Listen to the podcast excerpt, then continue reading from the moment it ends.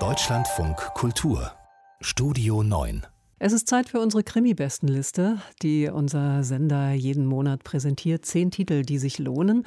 Heute ein Buch von David Wish Wilson, der sich ein ganz schön großes Projekt vorgenommen hat. Er erzählt nämlich die neuere Geschichte der australischen Stadt Perth in einer Reihe von Kriminalromanen rund um den Polizisten Frank Swan.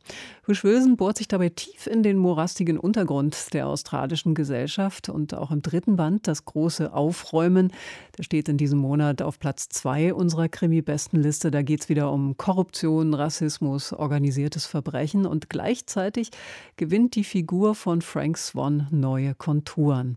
Das verrät uns unsere Krimi-Expertin Sonja Hartl.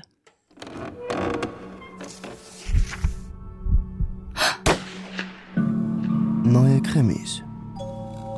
Australien ist ja so ein bisschen der nicht mehr ganz geheime Geheimtipp unter den Krimiländern. Und ein australischer Autor, den man meiner Meinung nach unbedingt kennen sollte, ist David Wish Wilson.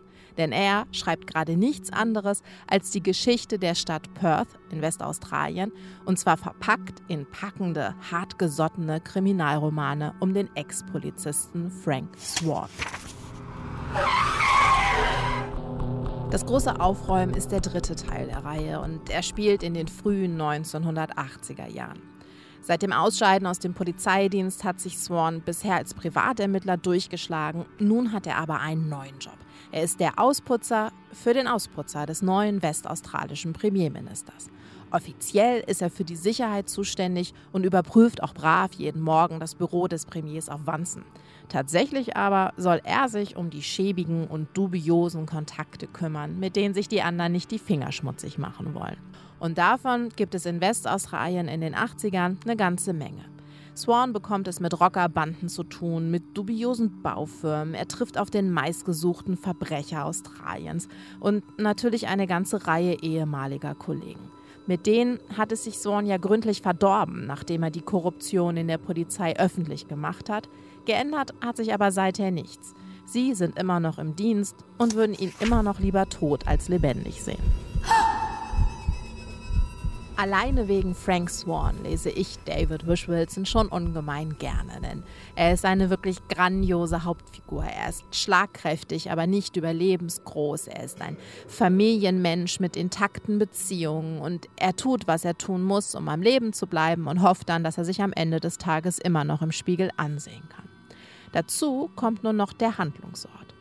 Perth in den 1980er Jahren ist geprägt vom Bergbau, von der Ausbeutung der Umwelt und steckt mitten in einem Bauboom. David Wish Wilson kennt diese Stadt und er erzählt davon, wie die Folgen von Kolonialismus, Rassismus, Gewalt und Korruption in dieser Stadt zusammenwirken. Zugleich aber taucht er auch tief ein in diesen staubigen Charme der einsamsten Großstadt der Welt und erzählt von den Menschen dort. Und es ist diese Verbindung aus packender Kriminalstory und Gesellschaftsbild, die bei David Wish Wilson wirklich unwiderstehlich ist.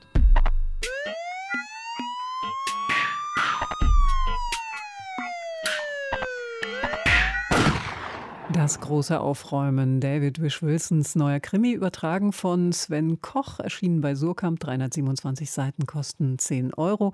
Besprochen hat das Buch Sonja Hartl und alle Februar-Empfehlungen finden Sie auf unserer Website. Wenn Sie eine Frage zu Krimis haben, schreiben Sie uns gern an krimi.deutschlandradio.de.